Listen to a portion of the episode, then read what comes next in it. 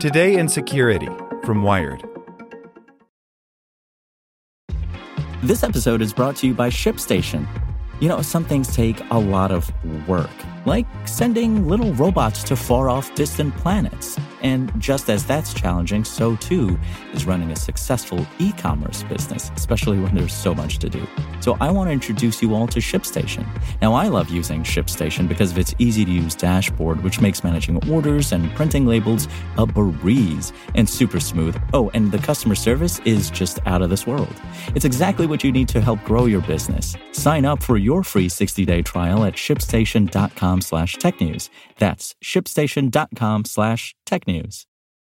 This episode is brought to you by Shopify. Whether you're selling a little or a lot, Shopify helps you do your thing, however you cha-ching. From the launch your online shop stage, all the way to the we just hit a million orders stage. No matter what stage you're in, Shopify's there to help you grow. Sign up for a $1 per month trial period at shopify.com slash special offer, all lowercase. That's shopify.com slash special offer. Welcome to the spoken edition of Wired. As the government shutdown drags on, security risks intensify. By Lily Hay Newman. The current federal government shutdown, the longest in United States history, is in its fourth week, with no clear path to resolution.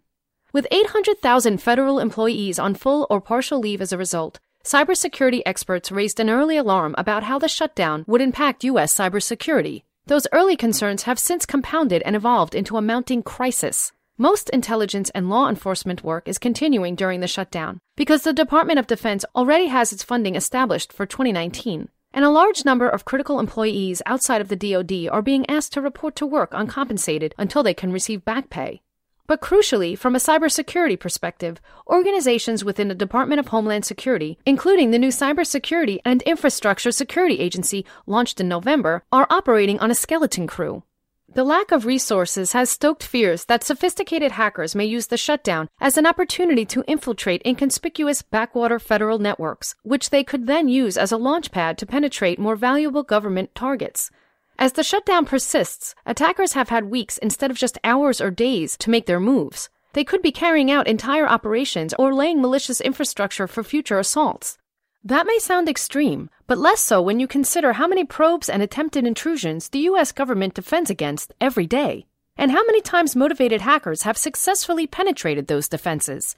And that's when everything's operating at full capacity. The problems are growing as the shutdown continues, says Carlos Perez, head of research and development at the IT security firm TrustedSec. My friends in the government are saying their biggest worry is that other states or other actors are going to up their tempo while there are fewer people to watch the systems. But what worries me the most is the loss of knowledge capital because of this shutdown. There are a lot of resumes going out right now, which leads to another unfortunate consequence of the shutdown. The federal government already struggles to compete with private industry on recruiting cybersecurity practitioners with diverse specialties. The shutdown could make government work an even tougher sell. If it continues for much longer, it'll create lots of problems, says Ang Cui, CEO of the embedded security firm Red Balloon. Furloughs are great for recruiting opportunities for companies like Red Balloon, though. It's also not just law enforcement that's affected. 85% of employees at the National Institute of Standards and Technology are also furloughed.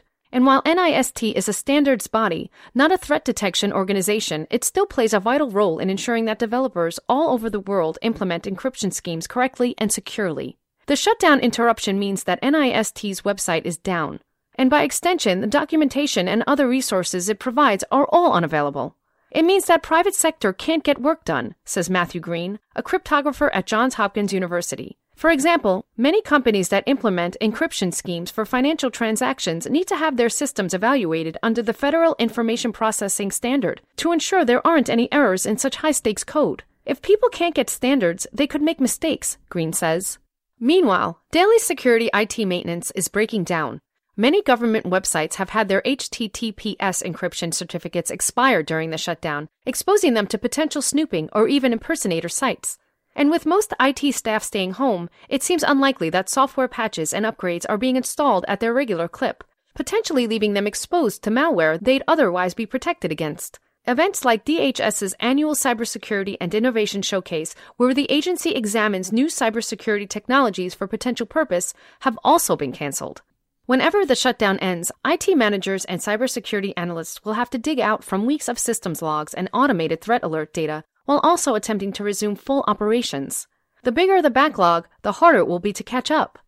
Each day multiplies the added impact, says Michael Borohovski, co founder of web security firm Tinfoil Security. It's going to take even more effort for groups and agencies to get back up and running and get up to date with the latest threats and concerns, setting us back significantly. The shutdown is even hindering progress on implementing cybersecurity related legislation. For example, the 21st Century Integrated Digital Experience Act, passed on the day the shutdown started, aims to standardize government websites across agencies and create a baseline for consistent security defenses. The law gave agencies 180 days to meet the requirements. Similarly, the Secure Technology Act includes deadlines that will now be difficult to meet.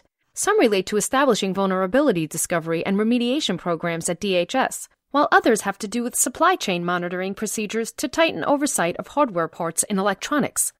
All of which, again, takes a back seat to whatever's going on behind the scenes and undetected on government networks. The US's digital adversaries have shown that they take opportunities where they can get them, as with China's massive 2014 hacking spree, which included the devastating Office of Personnel Management breach. Investigations have since shown that part of the reason the OPM attack spiraled to such an extreme was that the agency's IT and digital security teams were understaffed. The important takeaway, says Borohovski, is that cyber threats decidedly do not operate on the U.S. government's schedule.